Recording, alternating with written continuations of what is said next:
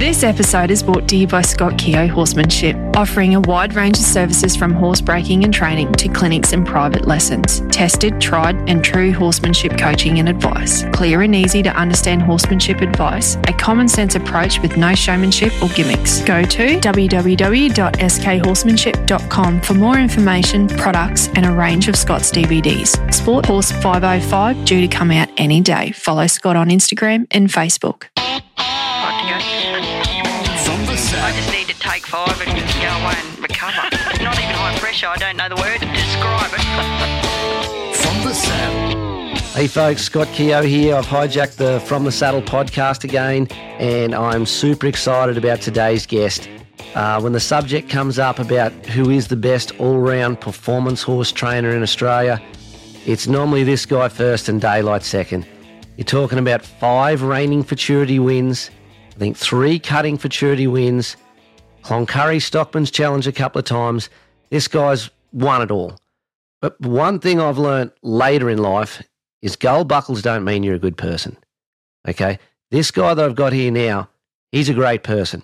In and out of the arena, if you're smart enough to put yourself around this man, you're going to be in a lot better place. So today, I'm very fortunate to have the one and only Ian Francis. Good morning, Ian. Morning, uh, Scott. I, I think I'm going to hang up. I don't know if I can uh, match that intro. Mate, that's all right. I was just, I was hoping you weren't going to leave me hanging. I thought we were better mates than that. yeah, well, we'll we'll go on with it tentatively. Yeah. Righto, mate. Look, very good to have you here. Ian, what have you been doing this morning, mate? Oh, I've been uh, just strange enough delivering a tractor up to have some repairs done on it, and out, out feeding and checking bulls and those kind of chores that need to get done. Yeah, right. It never ends, mate. So, um, look, one thing I always try and remind myself when I'm running a wreck is uh, there was a time when Ian Francis couldn't do this. Um, I know no one gets to start at the finish, and everyone starts at the start. So, Ian, uh, I'd, I'd love to know about the very early days. Ian Francis, like, were you born into the horse job? Was your dad a good hand? Tell me about the very early days. No, not not not at all. Um, my dad came from the uh, from the rural sector, but didn't really enjoy it that much, and uh, he moved to the city uh, in his uh, late teens and early twenties, and uh, he got an apprenticeship as a carpenter eventually, and um, he uh, yeah he didn't really want to go back to the rural sector. We we lived on the, just on the outskirts of, of town, right on the fringe of, of, of Maryborough. And uh, so I was kind of had a little bit of foot in, foot in the city and a little bit of foot in the country. You could go to the to the uh, back gate and look over the back fence, and you could see the dairy cattle that uh, ran, you know, adjacent to the town there. So that's kind of where I where I grew up, and uh, with with a family that weren't the, the slightest bit interested in uh, in the rural sector, and uh, and I obviously was and I, I tormented them or, or, tortured them, I suppose, over the years. When we drive somewhere, I'd be commenting on the colours of the cows and the colours of the horses and or whatever, and uh, they'd roll their eyes and here we go again, kind of deal. So that that's kind of where I, I, I got started. Yeah. So, uh, first pony, mate. When when did you get to? Were you pony clubbing or riding up and down the street? No, you know, I used to go to the pony club on my push bike and, and envy the kids that um, whose parents would would uh, buy them a horse and, and take an interest in them. My I, I had that deal where you know every Christmas or, or or birthday they'd say, "What would you like?" and I would say, "A horse." No, we can't afford one, and we'll have nowhere to run it, and you'll lose interest in it, and rah rah. rah. And this went on for quite every year for years and years. And um, so I never got that horse through via via that way. Uh, what I, I did was I, I used to go and make myself really uh, useful to anyone who had cattle and horses within push bike riding distance of my house. And um, with the idea that if, if I made myself really useful to them, I'd get maybe get the opportunity to uh, maybe ride occasionally and um, work with the cattle and so forth. And uh, and that's how I, I got got my leg in the door, work for, for free. And also too, I had this kind of idea that I wasn't going to be a, an academic of any sort, not not interested in that.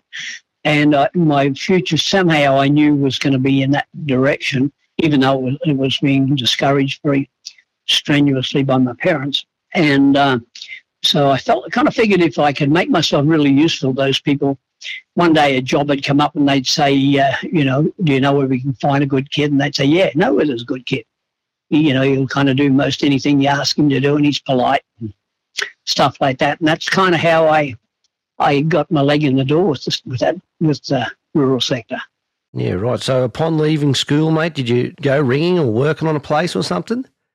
No, so not initially. I did that on every spare day, every spare holiday, or every weekend and, and stuff. I, I would go work for people a lot, most of the time for free, just and uh, just to be around the job. And uh, but my parents, you know, they they grew up in the depression, and most people who grew up in the depression who didn't have, you know, a lot of uh, uh wealth behind them, got depressed and never really got over it, and they they got very defensive about uh, the work environment. You know, when you went to school, you had to pass scholarship because that that that scholarship was the level you passed. And in my era, that that gave you uh, a job. If you couldn't get a, a passing scholarship, you weren't going to get any kind of job of any meaning.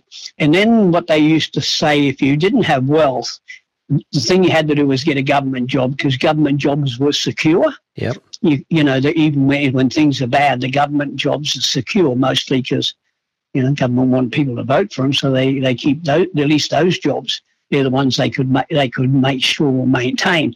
So they, um, you know, uh, harassed me about getting a government job, and, and eventually um, I, I applied for the Queensland Government Railways and uh, to become a learn to become a station master.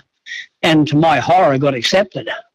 And uh, and then I spent two years in that institution, and uh, until I couldn't stand it anymore, and I uh, wrote out a resignation, bolted, and went to the bush. You know. So what what mm-hmm. age are we now? What what are you talking at that? Oh, um, 15, 17, 18, I'm thinking. Okay, so was it by then you're riding a few rodeos and shows and things? Yeah, yeah. I, I um, was uh, involved with a family called Whitaker, Whitakers from Maryborough, and they had four four boys, and uh, the youngest of the boys, him and I went to school together, and so I I attached to him like like a can say a leech, but I I, I attached myself to him, and and I used to go down there, and they had a team of bucking bulls and saddle broncs, and they had bullock teams and, and we used to work in timber and stuff like that. And, and they would buy and sell horses that other people having and cattle that other people having difficulty with. And it just really kind of suited me that that environment. So I kind of moved in on them and they, they kind of tolerated me because I used to make myself as handy as I possibly could every to, to them in, when we were working and stuff.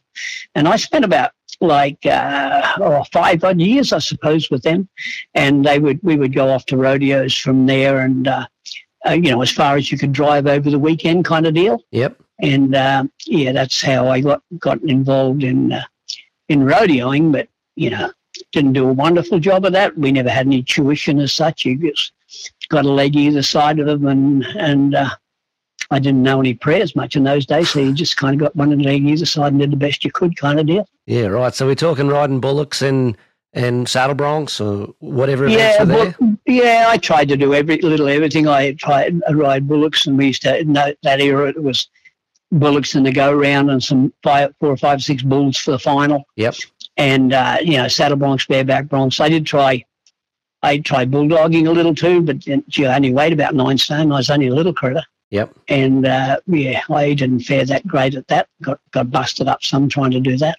Right. So uh, so where when and where did the seed get planted that you could make a go of training horses, mate? Well, all the time um, on the way through, I was sort of uh, obsessed with lightness of feel and seeing how what I could get a horse to do with as little, you know, pressures or force as, as possible. And it was kind of an obsession. I, I, I don't know where that came from. It was just there. It's always been there. And uh, to the extent that some people would say, you know, stop annoying that horse. You know, you're always trying to do, annoy it. You're always doing something with it, kind of deal. And uh, so that that was was always there when I was riding. Uh, I I used to um, work for a dairy farm up the road from me on on um, a, a, a lot, quite a lot.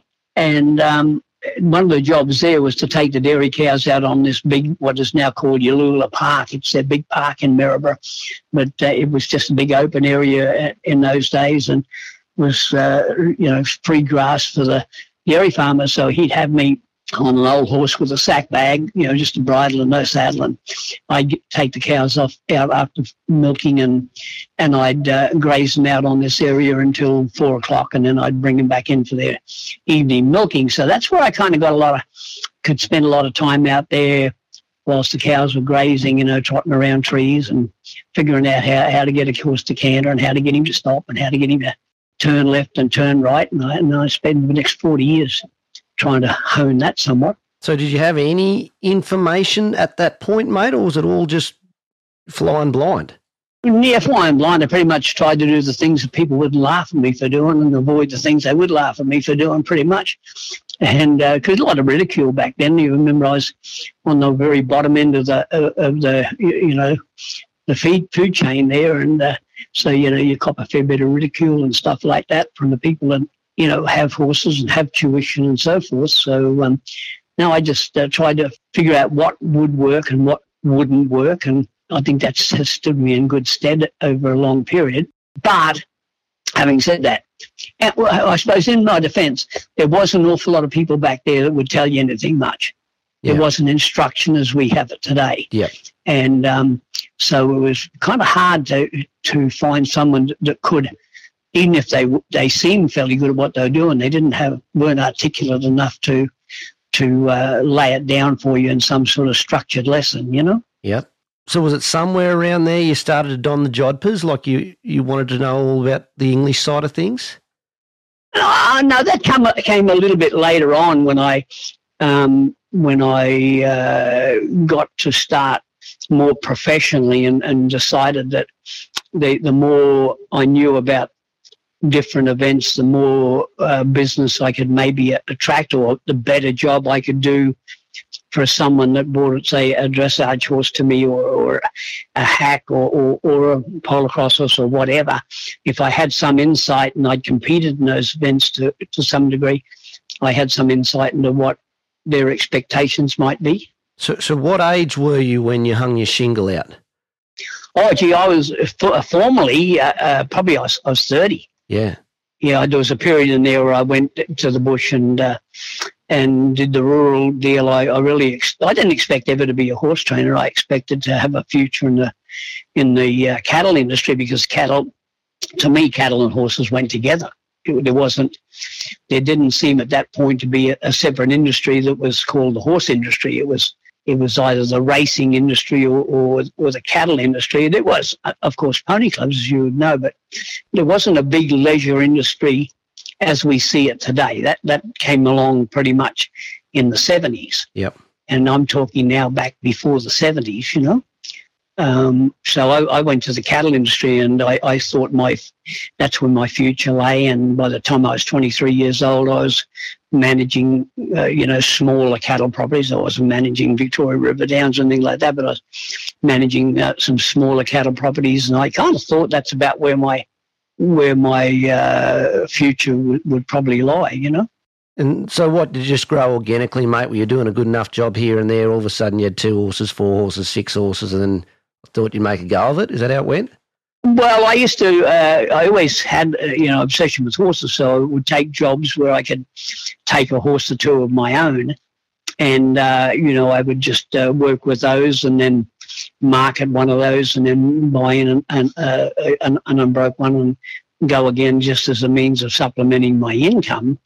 But um, where that changed was uh, in the beef depression. The beef depression come along in, in mid seventies, and there was a big slump in, in the rural sector, and nothing was really happening. You couldn't get hardly any money at all for cattle, and I, at, at that particular time, I was offered the opportunity to manage uh, Calora quarter horses, and I'm thinking this is about.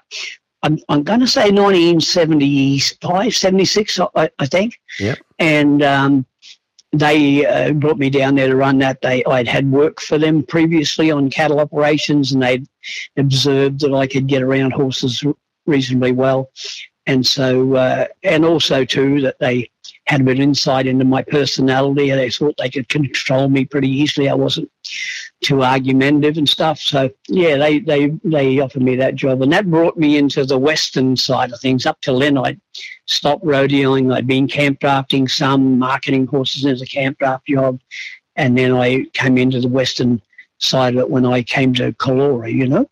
Right. So tell me, you, you had a main mentor from Nevada, a man called Lee Reborse. When did he come into your life, and what was that impact? Oh, he, I think he turned up in the in the kind of late '60s. Him and his brother Clyde came out from Nevada, and he he'd won the, the cow horse um, rein cow horse classes at the Cow Palace in Nevada when the Cow Palace was the mecca for rein cow horse people back there, and he won every. I think he won every uh, like the snaffle bit in the bridle and the hackamore classes there, and he was very highly regarded And maybe in the top three or four cow horse men at that period.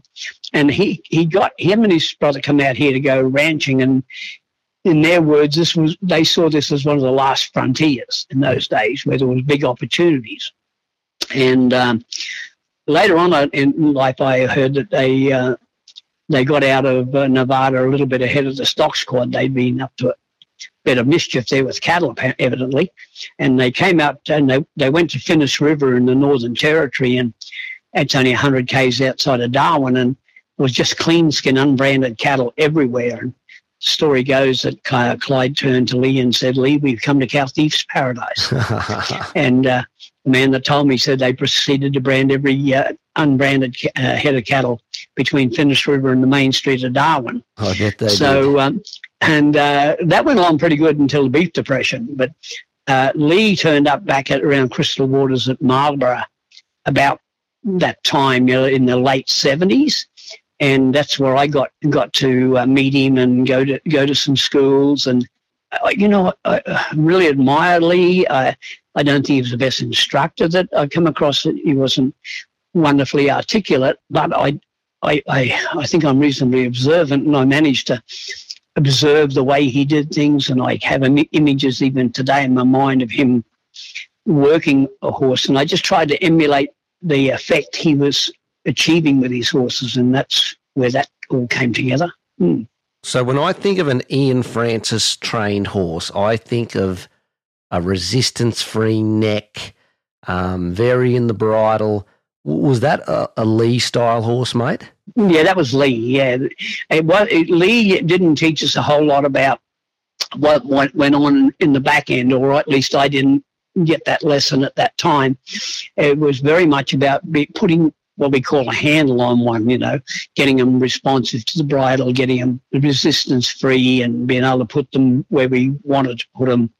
Um, and that that has kind of absorbed the first ah, 15, maybe 20 years, 15 years anyhow, of uh, my career in, in developing and, developing that. It wasn't until a little bit later on I got to thinking more about the back end and, and what I could do with that. And I, I guess that come that came from the fact that my my approach is always if I'm doing something on a horse, always ask myself, is there something I can do better, or is there something I can get the horse to do better, or is there something else I can add to this that might make it better, and um, that led me to to looking towards the back end a little bit later on. You know. Righto. So um, at at that start in your first full time job, uh, is this the days when you went to a show and you competed in everything, mate? Sort of like the lead, the lot. Yeah, yeah, that's true. Like I, I you know, I, I tried to, as you know, I tried to ride in rodeo somewhat early on, and, and I got to be a rodeo judge and stuff, and uh, and I would go to some of these little agricultural shows in southeast Queensland, and I would ride in the hack classes in the morning in in, in English gear, and and then I'd ride in the working stock horse classes and the Western performance classes. And in those days, you could show stock horses and paints and Appaloosas and quarter horses and, and whatever. And the, and the uh, committees would wait for you to get from one one ring to the other to show a horse. It doesn't happen these days, but they would back then. And I'd also, because the committees knew I'd be there, I'd get to judge quite a lot of their bullock rides and whatever rodeo events they had in conjunction with the shows. Well, I used to make damn sure I was out of an English gear before those cowboys turned up. right. So, uh, so the Ian Francis that I know, and, and I don't know the whole picture, was predominantly a quarter horse man in Western events. Was that a conscious choice not to go down the stock horse, polo, polo cross route or camp draft route? Not not really, because early on I was taking whatever it took to pay the mortgage and feed the kids. You know, if they if they wanted to bring a horse and I felt like I could, uh, you know, make a reasonably good job of what they needed, I would take it. So I was riding, as I said, like paints and Appaloosas yep. and stock horses and quarter horses and so forth. And um, it, and that makes it pretty busy when you're doing like the the uh, big sales at the end of the year. You go to Rockhampton quarter horse sale in November with a whole wing of horses, and then you'd come back and line up to another whole wing of horses for Dalby in December. And it just put an enormous load, load on and then it got to be eventually where the committees uh, and the associations didn't really want to uh, wait around for people from other rings, and they started making it a little bit less easy for us to show that those number of horses. And and I, I guess at some point I had to make a choice about where I was going. Well, well, back in that era, not many of the stock horse people would uh, pay you to take a horse down the road. The quarter horse people would, the Appaloosa people would, the paint horse people would, but the stock horse people were still back in, in the in the mindset where you would drop a horse off to Scott Keogh or, one of their mates would to break it in, and or as they would call it then, and they you you would ring them up and say, "Well, this horse ready to go," and they'd say, "I just chuck him out in the paddock and." We'll, we'll get him later, and uh, or you know you can send him up to Warwick with old mate, and I'll pick him up there, and then they might well, they won't have a checkbook when they get there, and you might get paid for it in 12 months' time. Yep. You know, and if you charge them for agistment, they'd have a have a fainting attack. Yep. You know, they weren't geared to, to the industry and, uh, and weren't geared to thinking of uh, horsemanship or horse training as, or whatever as business. It yep. was always just a sideline for someone. Yep. And it was usually someone that was pretty broke and and uh, yeah, no one had much respect for them in a business sense. You know, absolutely. It took a long time for the stock horse industry to gain any respect for you know horse trainers or horsemen in in a business sense. Yep. So the quarter horses, you know, whether it's by default or choice, that become your angle. Uh, yeah, it did because mostly those people, a lot of them people were businessmen. Hey, yep, and and uh, you, you, yeah, they owned a horse which they couldn't go show themselves, but they were businessmen, and, and you could at least put a business like proposition to them, like you, I do my job, you you pay me, you know, uh, when I send the accounts out, always in fourteen days or some such. That that was unheard of in the stock horse industry. Yep. Okay, so uh, moving along to when things are getting a little better was reining sort of your first go? Like you were reining before a cutter, weren't you? Yeah, yeah, mostly because uh, I couldn't supply the cattle numbers. Back then, I was living at, at Widgee near Gympie, and I could get a certain number of cattle, but I didn't feel like I could get the volume of cattle to su- supply uh, a, a, team of cutting horses. I might maybe value do one, but you can't take your truck down the road with one and make a profit. Yep. You do have a business to run still. And it was more that I could do more uh, reining horses and more cow horses and more Stockman's Challenge type horses. Like Stockman's Challenge hadn't been involved in, at that time, then I could I could cutters, and uh, and it just so happened that um, the reining was evolving as a, as an individual sport about that time, and uh, it, it, cow horse rein cow horse was on the wane, and uh, reining uh, became the fastest uh, equine growing sport at that particular time. And it just so happened that, uh, that it seemed it did seem to fit me pretty well. Someone who could put a pretty nice handle on a horse and have put some, some kind of style on a horse had a bit of a a bit of a leg into that job, you know. Yeah, right. Well, you're very successful at it. I think you won five futurities. Mm-hmm. When and where did you get the cutting bug? Oh, I, I, guess that was always there, and, and what I, I uh, well, I go right back. I way back in, the uh, very early seventies, I had a horse called King's Gold, and uh, Chilicini. He lived on about twenty five miles from from my house, and he was certainly one of the big names in the cutting horse industry, and you know, did an awful lot to establish cutting in Australia. And uh, he would come to my house, and uh, we had Poll Hereford cattle in those days pretty quiet and uh, were good to work. And he would come there with, and sometimes Lee Revors would come there and they would work cattle for a day or two. And I, I got to uh, train King's Gold. I trained him to do every damn thing, but he you could put your hand down on him and he would uh, cut a cow. So I, I, I went to a few cuttings in that era, but I, I can't. When I came came to be a professional trainer, I just knew I wasn't going to be able to you have the volume of cattle to do it. And and back then, mechanical cows really weren't developed, and the only mechanical cows they had back then was someone pedaling a push bike Yep. and uh, running a, a bit of rag backwards and forwards. Uh, there was no mechanical cows as such, so um, I just didn't see see that I could do do a really great job. So I didn't go there, you know. Okay. So when when when and why did you go there? Like, did you get more Um, established or?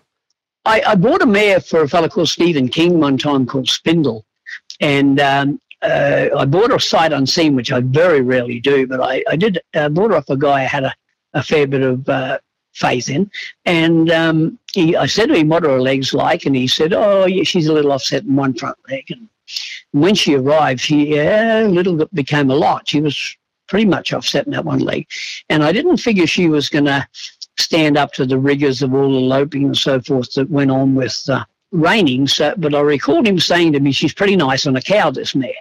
So I got some cattle in, and, and she was more than pretty nice. She was pretty outstanding on a cow. So I st- started um, working her on a cow, and uh, and eventually I got David Hogg, who was a friend of mine that won the futurity way back, and come by one day and have a look. And I said, I think I got something kind of special here. And so he come by and said, Yeah, you do.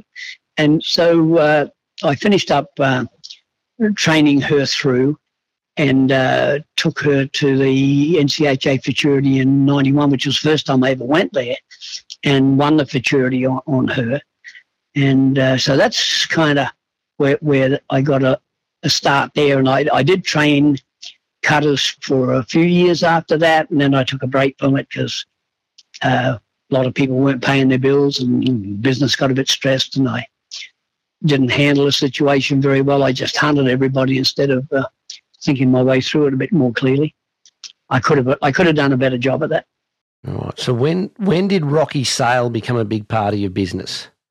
Right from day one when I started the business in about 1980. I managed Calora quarter horses for a couple of years, and then the beef industry got back on its feet, and I went back to the beef industry, but I got inundated with inqu- inquiry just to do horses because I'd won quite a bit of stuff for Calora, and um, and it kind of started taking over my life, and I had to make a decision about whether I was going to stay in the in the beef industry or whether I was going to go and uh, have a look at the horse industry. And I've always sort of been a bit interested in challenges. And by this time, I'd got into motivational stuff and uh, positive thinking and stuff like that. So I, I was kind of ready, seemed like I was ready for another challenge. So in 1980, I uh, started my training stables at Widgee. Well, part of that job, I'd already done two two sales or three sales, I think, at Rocky by then, when I was still in the beef industry, doing just a small group of horses. When I went out professional, we started doing big teams of horses, like anything from 18 to 35. And uh, for the next like 16 or 17 years, we did big teams of horses for Rocky. It must have been yeah, full on periods, big Oh, yeah. big days. Like you're talking, you riding twenty plus yourself every day. Yeah, I would ride anything from 22 to 27 a day, but then I, you know, I had people, really good people, uh, feeding and saddling up and hosing down and doing the, uh, yeah, putting them back in, in, and I was just jumping, going from one horse to another, but you would work from seven in the morning or maybe even earlier than that, right through at 11 o'clock at night. And, uh, I, if I had, you know, say 30, I might ride 22 of them and then the girls, or the young guys that were working there would uh, just poke the other ones up into the forestry and just give them rides out on alternate days, you know? Yep. And that's how we kind of got through them. Yeah. Yeah, right. And then somewhere in there, you managed to win two Cloncurry Stockman's challenges as well. Yes, yeah, I, I, I was um, pretty much involved in designing the Stockman's Challenge at Cloncurry and the ones at Widgee Futurities, but I didn't go for the first 13 years, I think it was, I, I didn't even go to Cloncurry to compete. And one of my girls working for me said one day, how come, well, when are you going to go up there and win that challenge? I said, well, when I get a horse I think's good enough to go. And uh, I, uh, I got a little mare called uh, Star Carousel and, and Heather Pascoe, who was Heather Brown in those days. She was the one that was instrumental in, in thinking up an event for Cloncurry as a tribute to her father. And uh, this may happen to belong to her. So I thought it was appropriate we go with her. And, and yeah, she was the first one I took there and was fortunate enough to win on her.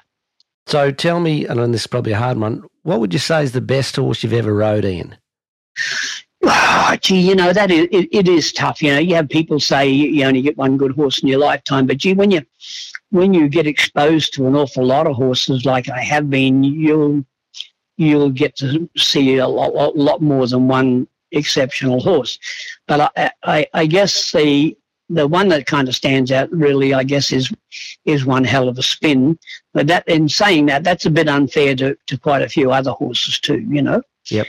Um, there, there, was a horse called King's Gold way back that I started. He was the first quarter horse I, I started. That would have been in the in the seventies, and um, he taught. I learned a lot of him. I made every mistake known to man on him, and he was very forgiving. And uh, you could do, you know, rein cow horse, working stock horse, um, you know, trail, um, western riding, cutting, you know, eh, whatever whatever you rode him in English gear, did everything on him, and he did a pretty damn nice job of, of everything. You know, just uh, an outstanding individual, and, and I think he he would probably be the horse that really gave me a leg up in, into the the horse industry.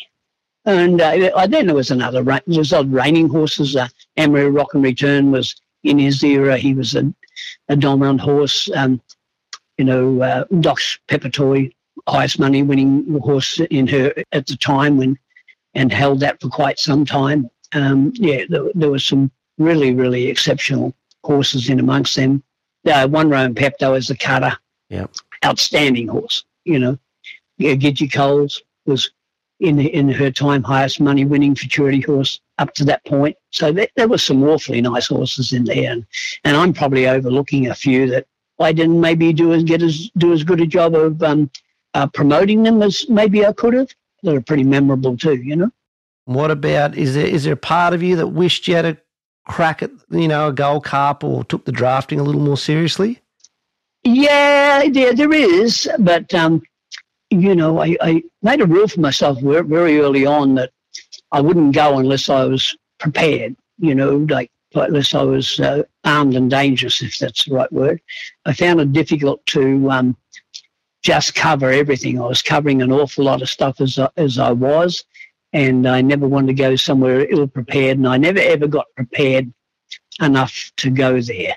But yes, yeah, the answer to that is yes. Okay, mate. So, uh, look, you had you had the you know big career as as a rider and a trainer, and we all know that's very glamorous and short hours and lots of money. Yeah. Um, but uh, so, when and where did did the clinics just go crazy? Because you you basically what you've been clinicing flat out for what 10 years 15 years? Yeah ten, oh well flat out yeah i've been doing clinics flat since, out. since sometime in the 70s but uh, just doing what spare weekends and there weren't many of them but what spare weekends were through the year we'd slot a clinic into somewhere. But um, just flat out came after 2010 and uh, what happened there was um, Equitana Asia Pacific had uh, tried to get Clinton Anderson to come out and uh, do Asia Equitana, and it, that's in November or thereabouts. And of course, that's the time of the year when the reining futurity and the cutting futurity and the national finals rodeo on, and all that big stuff goes on in the United States. And he just didn't want to come out. And I don't think the exchange rate was all that wonderful, and he, I don't think he wanted to come out for various reasons you know, based around that stuff. And so someone said to him, well, why don't you get the guy that taught him? He's just, he's old white boy hanging up around there in Queensland. You might get him and you get him a lot cheaper. So uh, they approached me and uh, and said, would I do uh, headline Equitana Asia Pacific? And I just said, oh, yeah.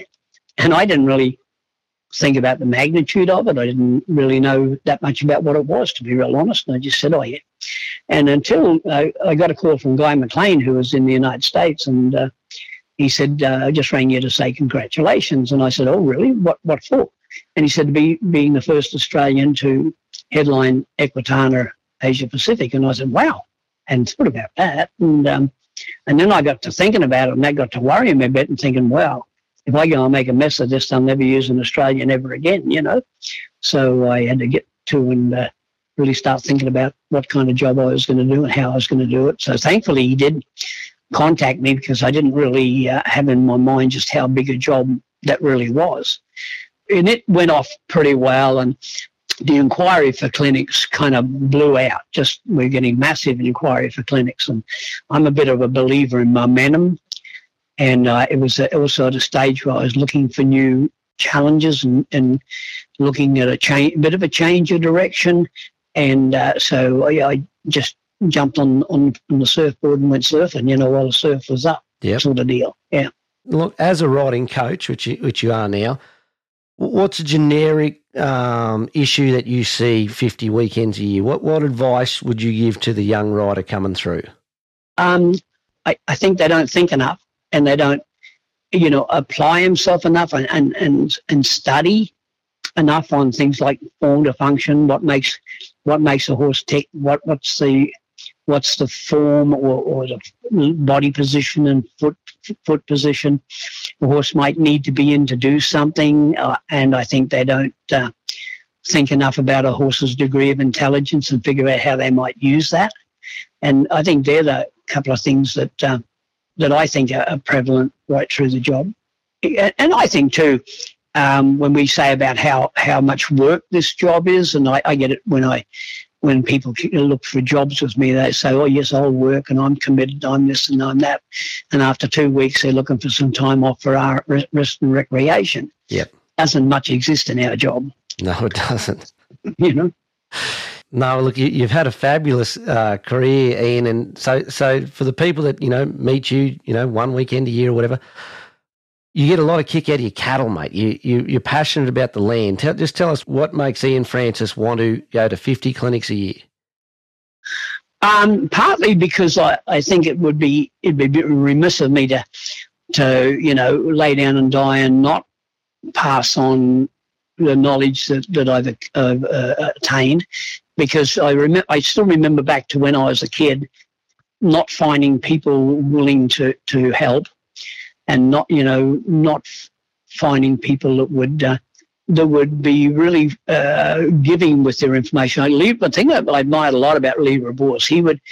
If you asked him a question, he would answer to the very best of his ability. There was nothing in about Lee about, you know, withholding information and and uh, you know you're having the feeling that Lee didn't want to tell you at all in case you come back and beat him. And someone said to him about I might have even said I don't recall, but about that, and he said, "Well, I always figure if, if I give you all the information I have, and if you're good enough within a you know, matter of months or even a couple of years to come along and, and whip me, you're going to do it anyhow. You're going to go find it. If you had that kind of motivation, that kind of drive, you're going to get that done anyhow. So far better when you, uh, you know, are asked about it, you say, well, I really appreciate the fact that Lee Rebours, you know, uh, took the time to help me and, and help me to this position. So I, I really appreciate that about, about Lee, and I, I, I kind of took that attitude on. You know, I never ever felt really threatened by giving out information on, on anything at all related to training a horse. I, I was a little bit tentative about it, and I still am to a little extent that I, I might believe in something, but that might turn out to be not quite correct. I might be misleading someone by telling them what I'm telling them, but I've got to the stage of thinking, well, I'm explaining it how I, I believe it to be and how I understand it to be. And that's about the best I can do with it, you know? Yep. No, well, you've always been very generous with your knowledge. So uh, uh, just before we close, I've got to tell my Ian Francis story. Oh, yeah. And you wouldn't remember this, but anyhow, it's, um, gosh, 10, 15 years ago, whatever. I've just stuck my neck out and started doing the odd clinic here and there. And um, as a coach, and, and I'd been to one or two or three of Ian's and, and just sort of started to pal up with Ian. And uh, but I don't really know him. Um, and out of the blue, the Toowoomba Farm Fest, which is a, an agricultural show, has called me up to do demos. Mhm. And uh, thi- this is this is my first gig. This is this is kind of pretty cool. Anyhow, uh, lo and behold, that night the phone rings and it's Ian Francis. You know how you talk like that? And uh, I'm like, oh shit, I've took his job. I'm, I'm thinking this guy's ringing me up to chew me out.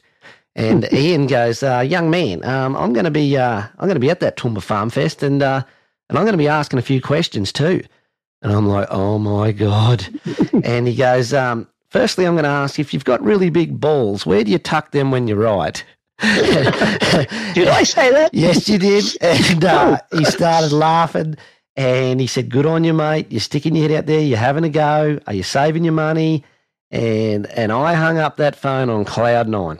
Oh, that, that's wonderful. I, I'm still surprised I said that. Every now and again, someone tells me something like that that you said, and I think, wow, did I say that? yeah, I was on cloud nine, mate. I truly was. For someone of your stature to say, Good on you, young fella, you know, I mean, I probably didn't know which end to put the bridle on, but uh, you were there supporting me anyhow. And uh, that's definitely something that I, I admired from you, you know, very, very early in the piece. Like I said, uh, gold buckles don't mean you're a good person. So, Ian, uh, I, I want to thank you personally for being a friend of mine. Um, and, I, and I know you've, you've helped many, of- many of people out there. Uh, I keep telling you, you need to make another DVD Yep. Um, and you've got so much to give, mate, to the industry. Mm. Um, whether it's with horse help or just uh, or just uh, having a yarn to a bloke. So um, I've uh, I've really enjoyed your time this morning, Ian, Mm. and um, hopefully it's not too long till we catch up again. Okay, well, thank thank you for those compliments. Uh, one of the things that I, I, I'm, I'm a great admirer of is, is of people that have a go, and I, I'm always looking to support someone that'll have a go because so much uh, young people today tend to uh, feel like they're entitled to this or entitled to that. I, I, anyone I see you see out there trying to uh, you know grow from s- small beginnings to something significant, um, yeah, great great admirer of uh, people that have a go, and I'm always been a great admirer of success, of course, too. So I guess that's what drives that, hey? I think that says it all about the man, folks. So if you haven't already got to an Ian Francis clinic, um, make sure you do. Sadly, he's not going to live to be 200. Or or get out there and grab one of a copy of his DVDs because he truly is uh, one of Australia's treasures and world class. Don't just think that he's the best guy back here. He, he might be the best guy anywhere. So um, we really appreciate uh, your time, Ian, and uh, wish you all the best, mate. Thanks, Scott. Appreciate your time, hey? Cheers, Ian. See you, mate. From the Saddle is brought to you by Hewitt Consulting and Communications, specialising in rural business and marketing design. Find them on Facebook and Instagram.